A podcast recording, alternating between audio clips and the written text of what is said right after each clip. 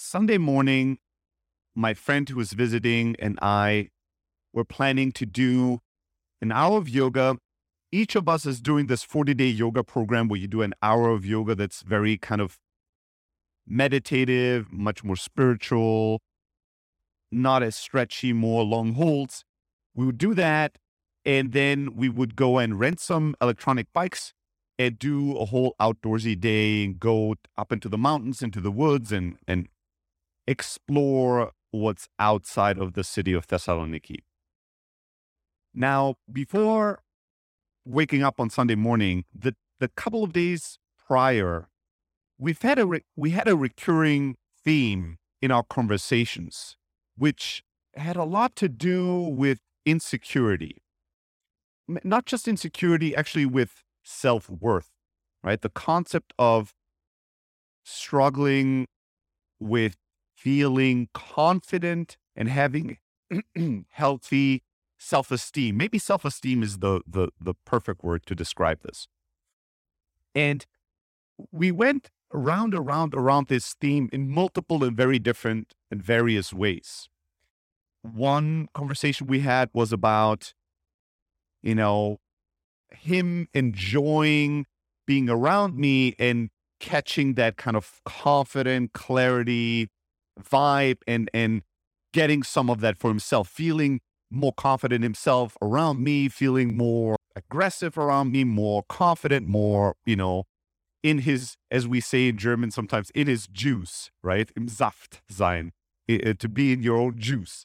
Um and another conversation we had was about a conflict he had with some of our common friends where he he's about to embark in a new business venture and he pinged some really good friends to ask them to lend him money.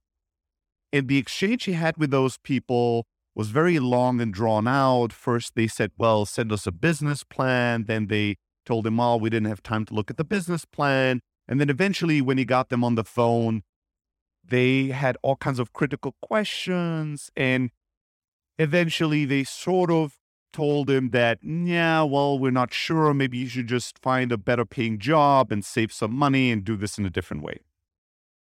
He felt hurt by that. It was a mixture of being hurt, being disappointed, but also thinking, oh, now I know where I stand, where how these people see me. Now I know how they see me, right?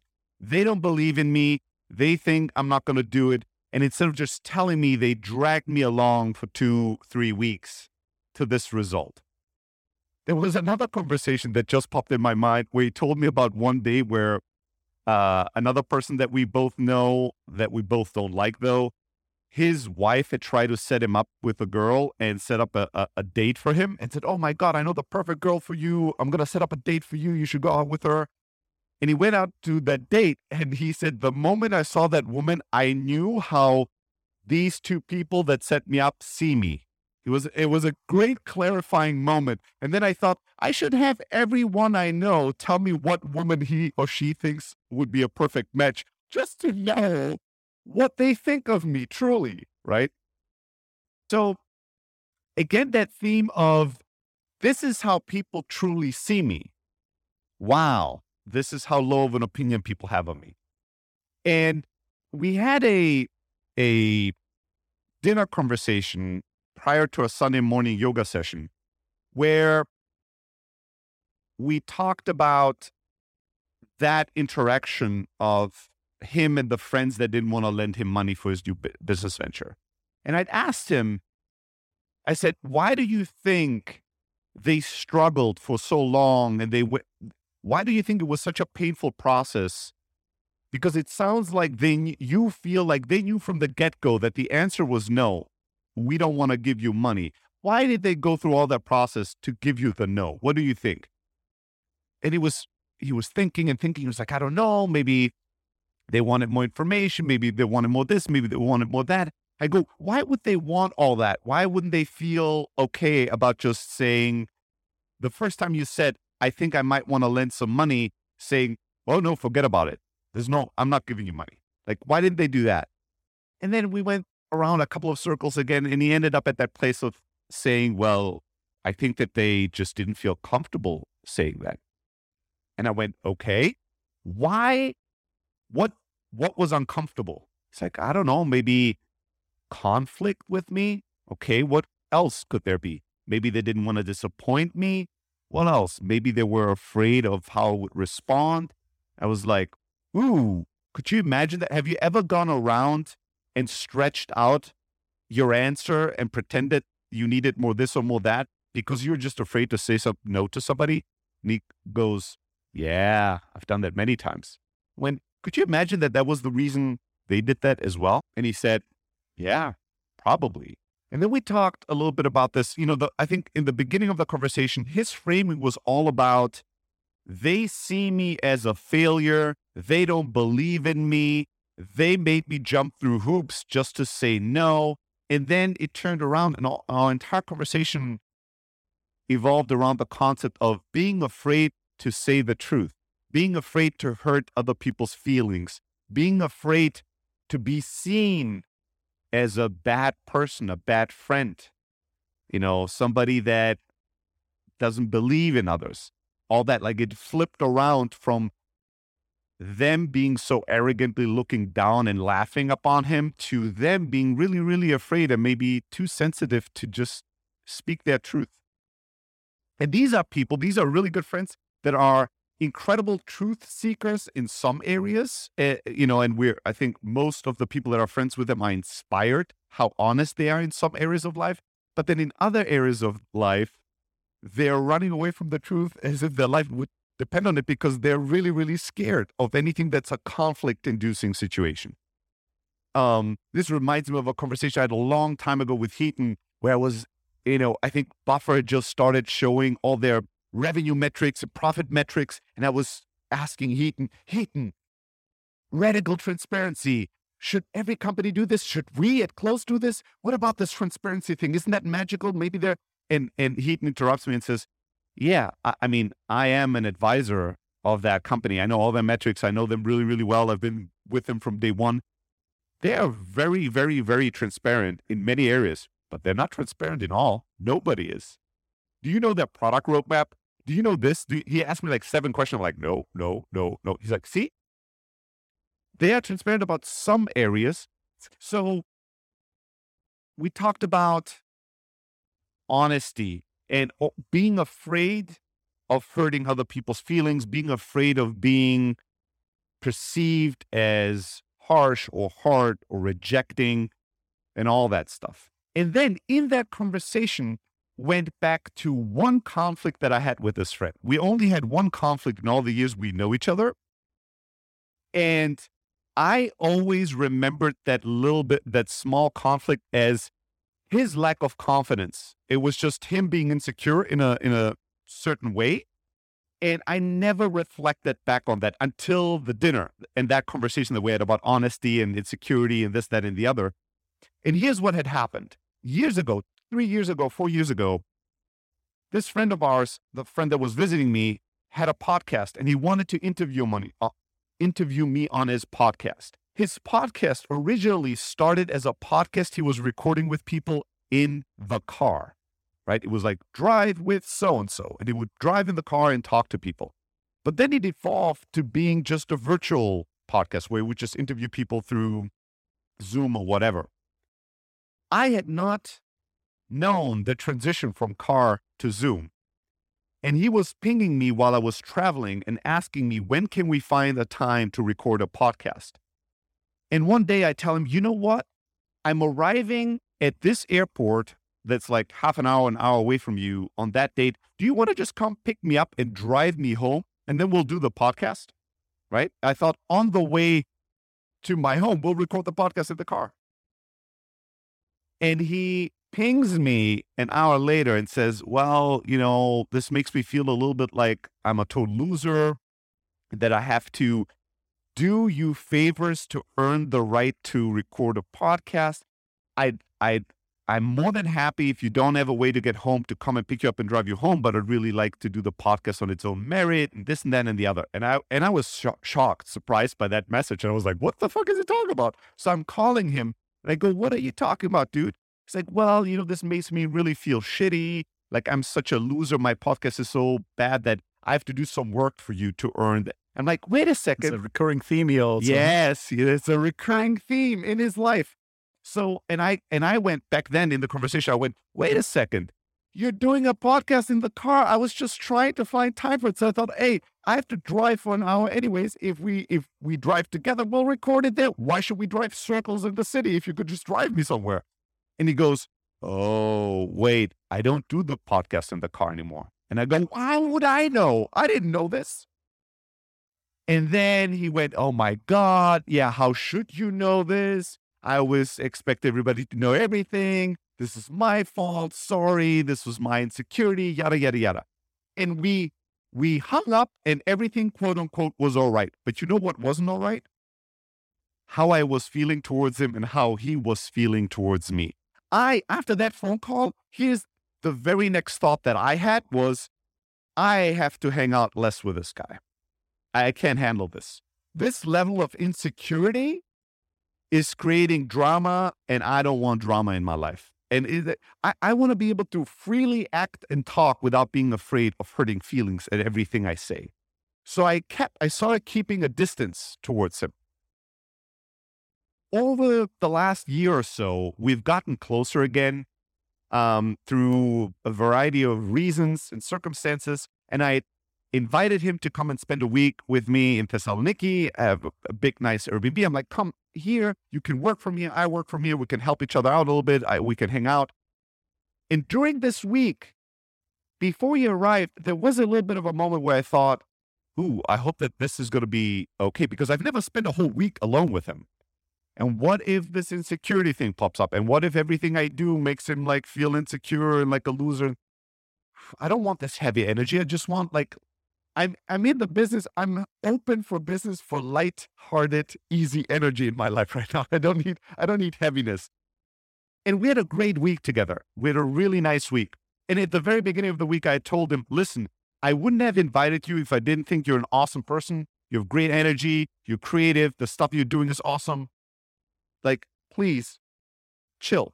Then the next thing, the second thing I told him, because I was in conflict, I typically invite all my friends most of my very close friends, not all, but most of them, I'm in a financially much better position than they are. And I am, I don't know, maybe it's the way I was raised. I like, I, I feel the urge to invite, to pay for things, to invite people to things. Uh, especially if it's somebody that's like a, an entrepreneur that is, eh, you know, broke. I've been there before that doesn't have that much money. I, eh, you know, I, I want to, I want to invite him. But I also know that I make people sometimes uncomfortable with this. I've learned this over the years, so I'm more careful and thoughtful around it. So the very next thing I told him was, listen, I've invited you here, so you know, uh, tell me how do you want to handle money? Because I would just default to paying for everything we consume. Is that okay with you? Do you want to pay for half? Like, how do we do this in a way that's okay for you? And he said, you know what? Thank you so much for bringing this up. I was really nervous about this and conflicted how to handle it here's what I'd like to do. I can't pay for everything. I don't know where we're going to be and what we're going to be doing. But let's do this. Anytime that I want to pay, I'll tell you I'm t- I'm paying this bill. And then don't argue with me, just allow me to do it and I'll just decide based on the pace of how things are going. I said, "All right, that's totally cool." He paid for a lot of things, way more than I thought when he suggested this. But that's what he wanted and I gave him that space to feel good instead of just steamrolling over him like I, I used to do coming back to the dinner conversation Saturday night. I'm jumping on timelines here, but this is the way it is for today. And we talk about these friends that rejected him and how he felt. And then we talked about and we remembered, I remembered our little conflict that was about insecurity and him feeling like I thought he was a nothing and had to drive me around to earn the podcast spot. And I told him, and he was like, Yeah, that was all my fault. It was just, I was in such a bad place. I was so insecure. It had nothing to do with you. And I stopped him. And for the first time, I realized this myself in that moment.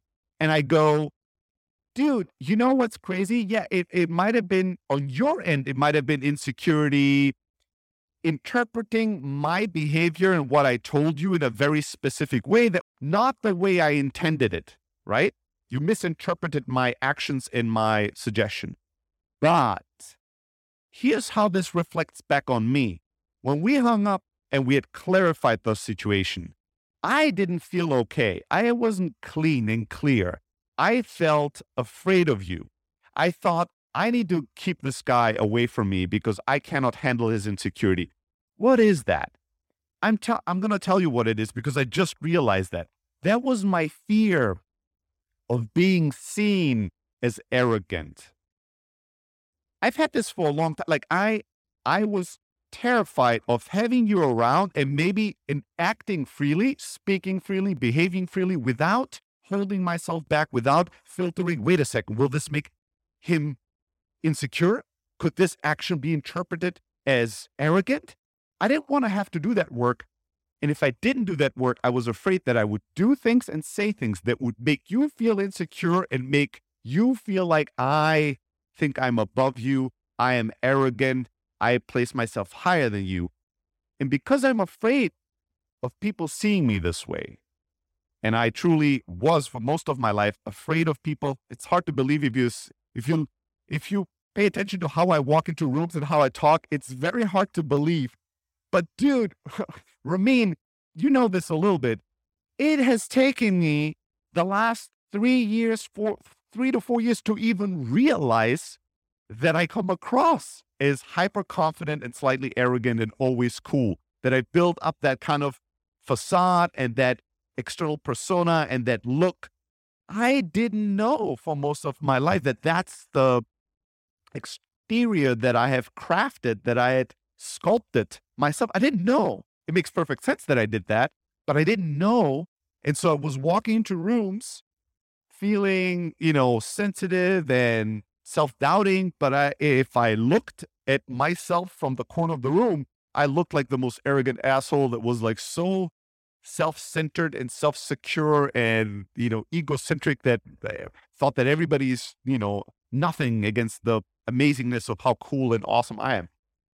And there's something to that. I do have confidence. I'm not going to pretend that I'm always insecure because I'm not, but I am a great, a way greater deal than I expose.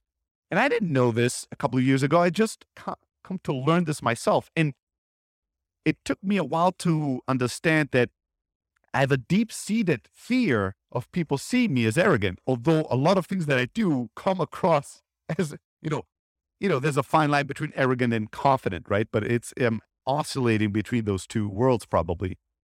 So I, I told him, you know, this dance we danced, we danced together. Your part was to interpret my words and my actions as demeaning to you. And then my response to your insecurity was to be afraid of having you around me because I, I, I, I wasn't able and willing and comfortable of dealing with somebody else's insecurity while staying in my security. Why can't I? Like, if I'm really truly secure in myself, if somebody reacts insecurely towards me, that doesn't affect me. That doesn't bother me. But it always did. It's not just him. Many, many times when I was aware that maybe what I'll just say could make, even with you, I've done this many times with you in the past. When I thought if I say this or show this to Ramin, it might make him insecure. It might make him feel less than me. I would either hold back and not say it, or I would say it and edit it down. I would fuck around with it because I was not comfortable with the idea, the idea in my head, in my body, that I would say something that would make you feel bad, that would make you feel less than me. I was incredibly un- uncomfortable with that idea. And at that dinner on Saturday night, I realized, wow, I always thought this was just his issue. But here was on the flip side of that coin was my part in it. And I responded really strongly without noticing it. I just thought, I thought, I'm so cool. I have no emotions towards this person's insecurity. I will just cut him out from my life because I cannot have insecurity around me. What? You know, this is a pretty harsh and extreme action to take for somebody that is emotionally untouched and unfazed by something. Finally, we get to Sunday morning. Okay. Sunday morning, I wake up and I want to go out to do my yoga routine. This is an hour of yoga.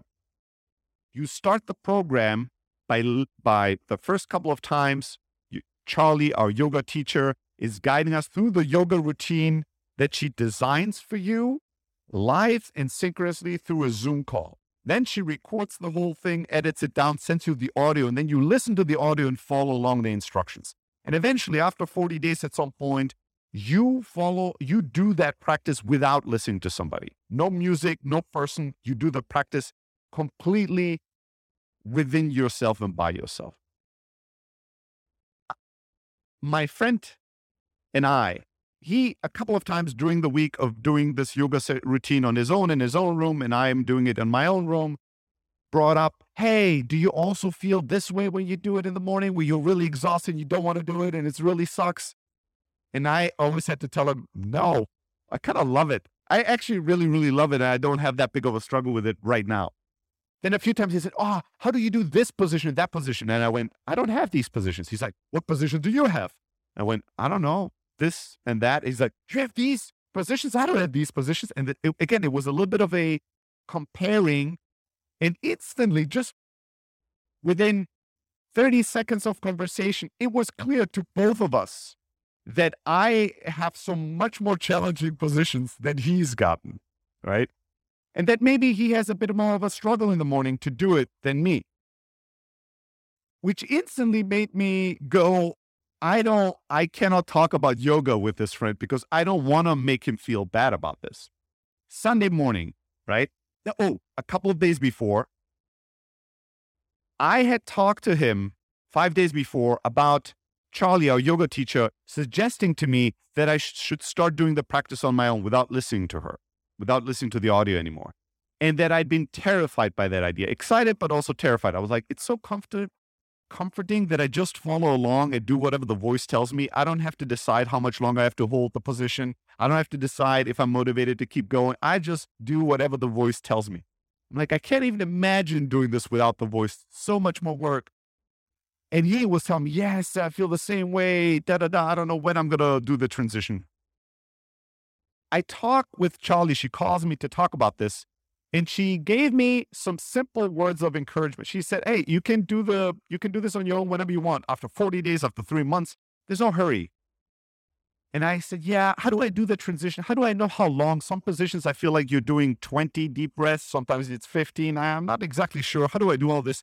And she said something that I've told to many people in many different areas in other contexts in life. So it clicked immediately for me she was like, it doesn't really matter. Like, you're going to struggle. Once you start doing the practice on your own, you're going to forget some positions. You're going to do some shorter, some longer. It's going to just be a little bit of an awkward duckling transition, and that's fine. And there's nothing you can do to bypass that. You can write down the positions if you need some guidance on a piece of paper somewhere, but at the end of the day, it doesn't fucking matter. But what matters is that once you start doing it on your own, no music, no voice, you actually are a yoga practitioner because then you're with yourself. You hear your thoughts, you feel your body, there's nothing else. And that's a deeply spiritual practice. It's different if you go to a yoga studio, it's full of people and somebody's guiding you through it and there's cool music and scents everywhere. That's really nice. And you wanna might want to do that on top of your personal practice, but your personal practice is different. And so whenever you're going to decide to do it, it's going to suck either way. So just you know, whenever you feel ready, you do it. And after that call, I was like, huh, this isn't a big deal. I know this concept. Uh, okay. And then two days later, I woke up one morning and I thought, today's the day. I'm doing this without anything.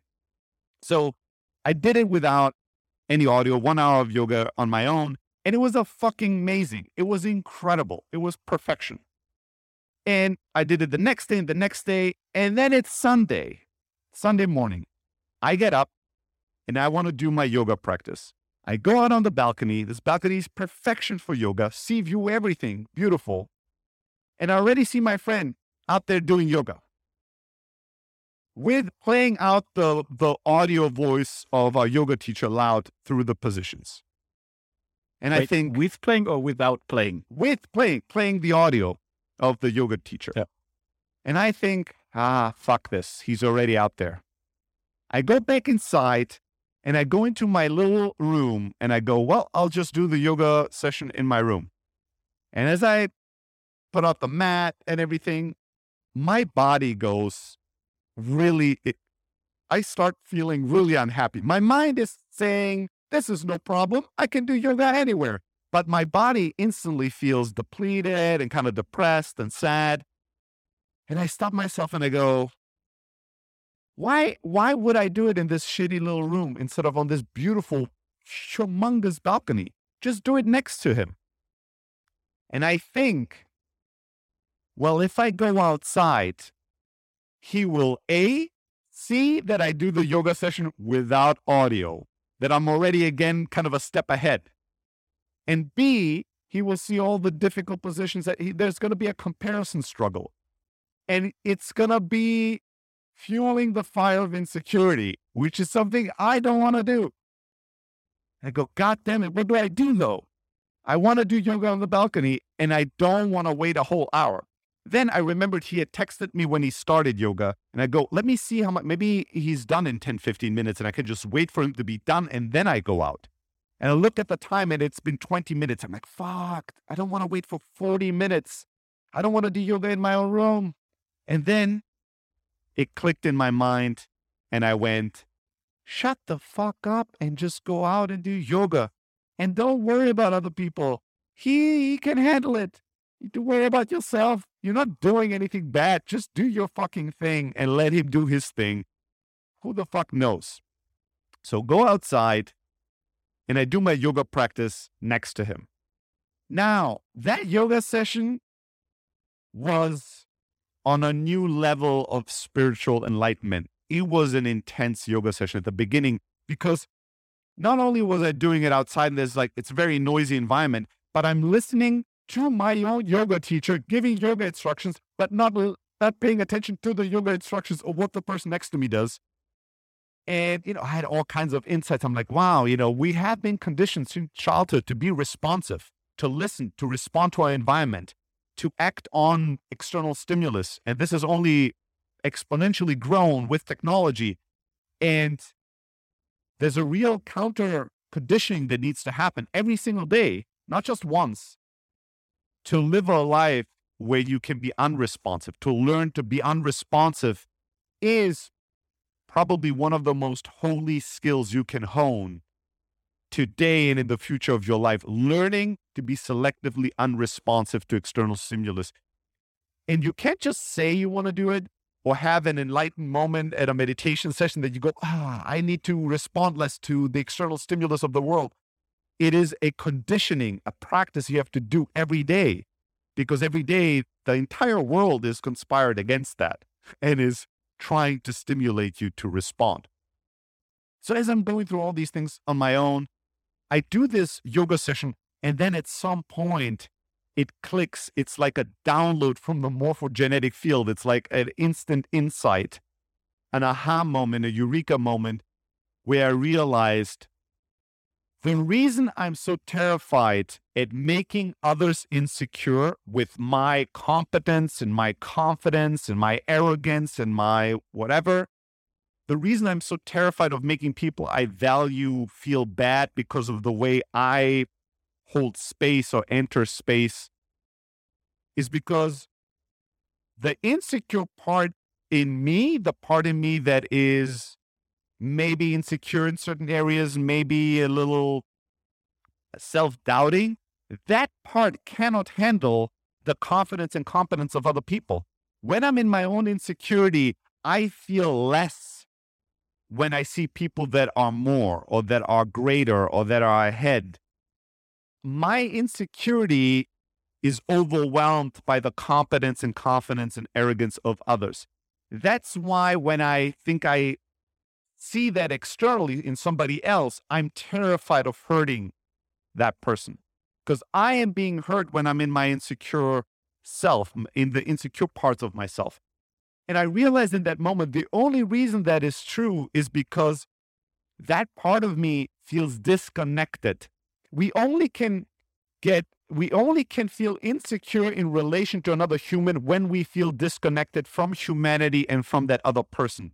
When we feel connected, it is inspiring, it is encouraging, isn't it is enlivening because we're all one and we believe if this person can do it, I can do it. If this person is doing it, it is benefiting me and everybody else. if this person is doing it, it is good for them and I love them and I want them to be flourishing.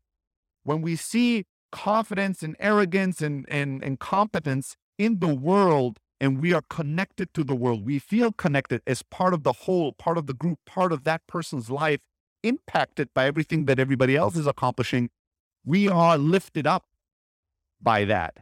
Only when we cut ourselves off from people, from humanity, from friends, from family members, from competitors, from whoever, do we look at that and it makes us feel less. Look, this person is high. Look at how much lower I am. This means I am less. I am less worth. I'm less worthy.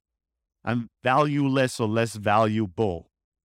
And I was thinking, or I had this this this sensation that made me feel it's not a coincidence that I invited him to spend a week with me and that he and I both benefited tremendously from this week of togetherness because he was benefiting from my confidence and I was benefiting from his struggle at times because I was also seeing the beauty of it. I was seeing the strength of it. I was looking at him for the first time ever and thinking, he's a fucking dope person and he's so strong. I always saw him as somebody that has a lot to offer, but I never saw the strength in him. I always saw him as maybe a little, a little bit of a softy, a little bit of a gentle soul that's nice but needs protection. But this week, I was experiencing him totally differently. I thought, wow, look at all the things he has attempted, all the failures he's had, all the missteps. And look at him, he's still going. He's not quitting. He's still believing. He's still trying. And yet, does he have dark moments? Does he have moments of doubt? Does he have moments of sensitivity where he think feels overwhelmed or where other people make him feel bad or less, or he makes himself feel that way through other people? Yes, he does. But even that requires tremendous strength, a strength that I never had in my sensitive parts. I didn't have the strength to feel, in, to fully feel my insecurity around people that made me feel less. I always blurted it out. I always suppressed it. I always pushed it away. I was moved my focus to something else because I was terrified of feeling that way for long. I was terrified of accepting that feeling. And I was experiencing this friend and thinking the courage it takes to feel this badly at times, this insecure, this sensitive, and to keep attempting things that are so difficult, so outside your comfort zone, so clearly at risk of not working out, and to keep exposing how you feel and who you are to the people you love without holding back, without moving to the shadows or in hiding, I saw his tremendous strength and it inspired me. And I saw, I, I saw how much power and strength and beauty and humanity and energy he has and how much I benefit from that. And I could see how he was benefiting from the flip side of that coin from me, right? And so that week that we spent together, oversimplifying him, the insecure, sensitive, creative one, and me, the confident, arrogant, you know, successful one or whatever. It, it's it wasn't that easy. But if you wanted to simplify it to that, those two, the yin and the yang of that, we both needed each other, benefited from each other, and we are each other. Like we are the we reflected back parts of ourselves that are within ourselves. The only reason why he was able to say, having you around me, Stelly, I'm instantly walking with more confidence. I instantly believe more in myself. I'm instantly more energetic. I benefit from that. Is not that I am rubbing off of him as some external piece of metal that rubs off some other metal and there's the material for me on him. It's that parts of him, the parts of him that are confident, that are cocky, that do believe, that are arrogant, that are believing, are activated when I'm around him. Like he sees me inside of he finds him me inside of him or a part of him that reflects back from me And that part of him gets activated and he goes, That's awesome. It feels dope to be this confident. It feels dope to believe you're the fucking man. I love feeling this way. But he couldn't feel that way if that didn't exist already inside of him. It was just something that wakes up more when he's around me. It's not that it doesn't exist and I hand it to him as a separate thing he attaches to him. That that's not true. And vice versa. In the past, when he was around me, at times I liked it, and at times I disliked it because I went, Ugh, I don't want to feel that insecure part of me. Ugh, I don't want to feel that part of me that feels worthless. That terrifies me. That feels makes me feel really, really bad, and I don't want that. Right? I had the weakness of running away from what he was reflecting back on me. And this week, I experienced him completely differently. Step by step, it wasn't quite obvious to me at the beginning of the week why we had come together. But at the end of the week, that morning doing yoga next to him, I was like, we are one thing. And this week, we're both accepting fully of each other and more accepting of our whole self. And so this week has been healing and holy and awesome. And it's not that we've been giving each other these things. Through each other, we've been willing to see these different parts of ourselves, accept them more, and realize that the the the part of Stelly that's insecure and feels worthless, and the part of Stelly that's confident and cocky and believes he will rule the world, they're both one thing and they're both part of the same thing. They're one team. They're part of one ecosystem, one organism. And when they don't feel and relate to each other as two separates, then what one is doing is benefiting the other and it's complementing the other. And it's not in conflict and polarized with each other.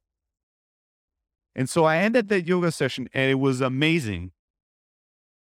And we didn't talk about yoga. He didn't ask me about yoga. We went on to have a wild adventure that we'll tell you about in private in a bit. And at the end of that wild, crazy, slightly dangerous, adventurous day outside and outdoors that we have in the in nature, we went to dinner at night. And at dinner, he said, "Wasn't the yoga session this morning out of this world? I was like beaming. I was this this new universe. It was the best yoga session I've ever had. How did you feel?" And I went, "Wow, well, I felt the same way. I had an incredible yoga session." I was high coming out of it. It was incredible. It's like, yeah, dude, it was so dope.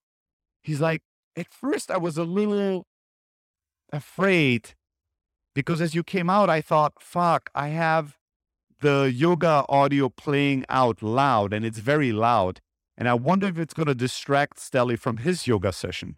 But then I thought, well, he's not saying anything. I, I think he has his AirPods on. He probably doesn't even hear me. So I don't have to worry about Stelly. I'm just going to do my own thing. And so I did my own thing. And he's like, I, I could barely see you. Like, you were gone. Everything was gone. I was just so in my own little world. He's like, Did you hear Charlie? Was it distracting on top of your own audio? And I went, Oh, I wasn't listening to audio. I stopped listening to audio for the last couple of days. I've been doing it without. And he went, What? That's amazing. Oh my God. Well, didn't you say you were scared five days ago? And I said, Yeah, but then I talked to Charlie and he said this, and I felt like, ah, it's not a big deal. And I just tried it. It was awesome. He's like, That's so dope. All right, tomorrow I'm doing it without her. For a week, I've been afraid and I've been thinking, it's actually getting annoying listening to her doing the thing. I'll just try this. And if it doesn't work, I'll go back to it, but I'll just try it. And I thought, look, look at look at both of us being afraid for each other and each other's experience at yoga in the morning. And look at me telling him, like his response, he was genuinely excited and thrilled and inspired and encouraged by it versus being like, oh my God, I'm so worthless. I can't do this, but you can do it. I think that people, or oftentimes I thought people would think that way because I would think that way, although I would never accept that. A part of, not all parts of me, sometimes I'm super confident and hyper confident, but there is an insecure part of me that would think, wow, this person's way ahead of me. Wow, this person's more than me. And we all kind of project our own insecurities or securities onto each other. It was beautiful to see that reflection that he was afraid he would ruin my yoga session with his audio And here we were both not ruining anything, having amazing yoga sessions, and at the end being inspired by each other rather than anything else. Um, yeah, that this that week of hanging out with my insecure reflection in full acceptance, open, curious, relaxed. I learned so much about myself. Uh, like you wouldn't believe it was a really, really amazing experience to go through this. People yeah. can handle everything. Uh, they really can. Yeah. It's often so much also of our own the, our own insecurities feeding the insecurity of the other person.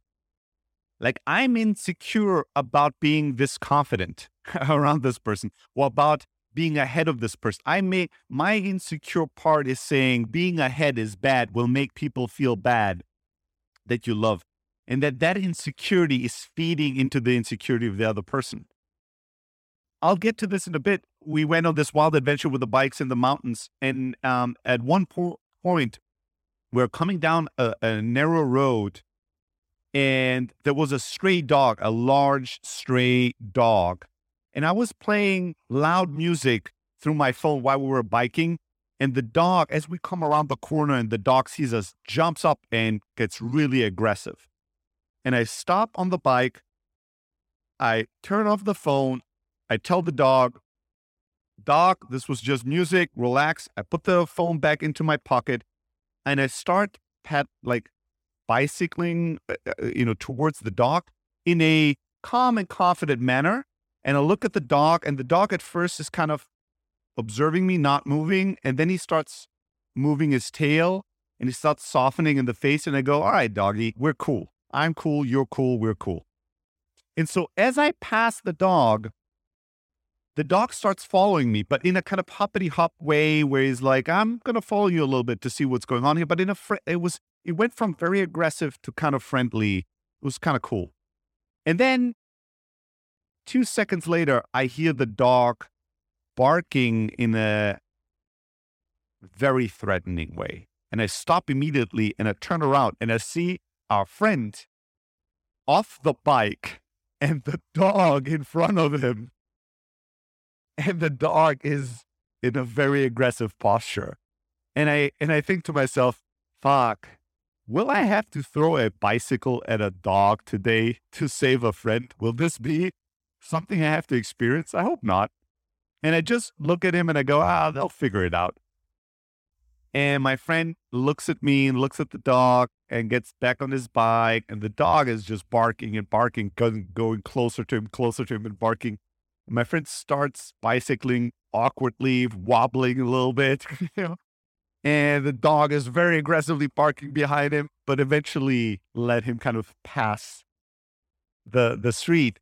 And later, when we were talking about this dog our friend goes off the bike eventually and looks at me and goes, Dude, dude, I'm going to have nightmares about this dog. I was so afraid. And we talked about it and we both thought, you know, the the difference between he's like, I see you. I'm like, look at Stelly, cool, calm, collected, the leader of people and dogs, just biking through it. The dog is accepting, accepting of him. And then I come all, all the way and he's like, I was driving, trying to get close to you.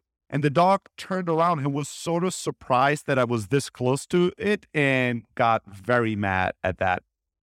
But we were talking about this concept of the dog feeling that you're calm and confident and thinks, okay, there's no danger. This person doesn't want to do anything.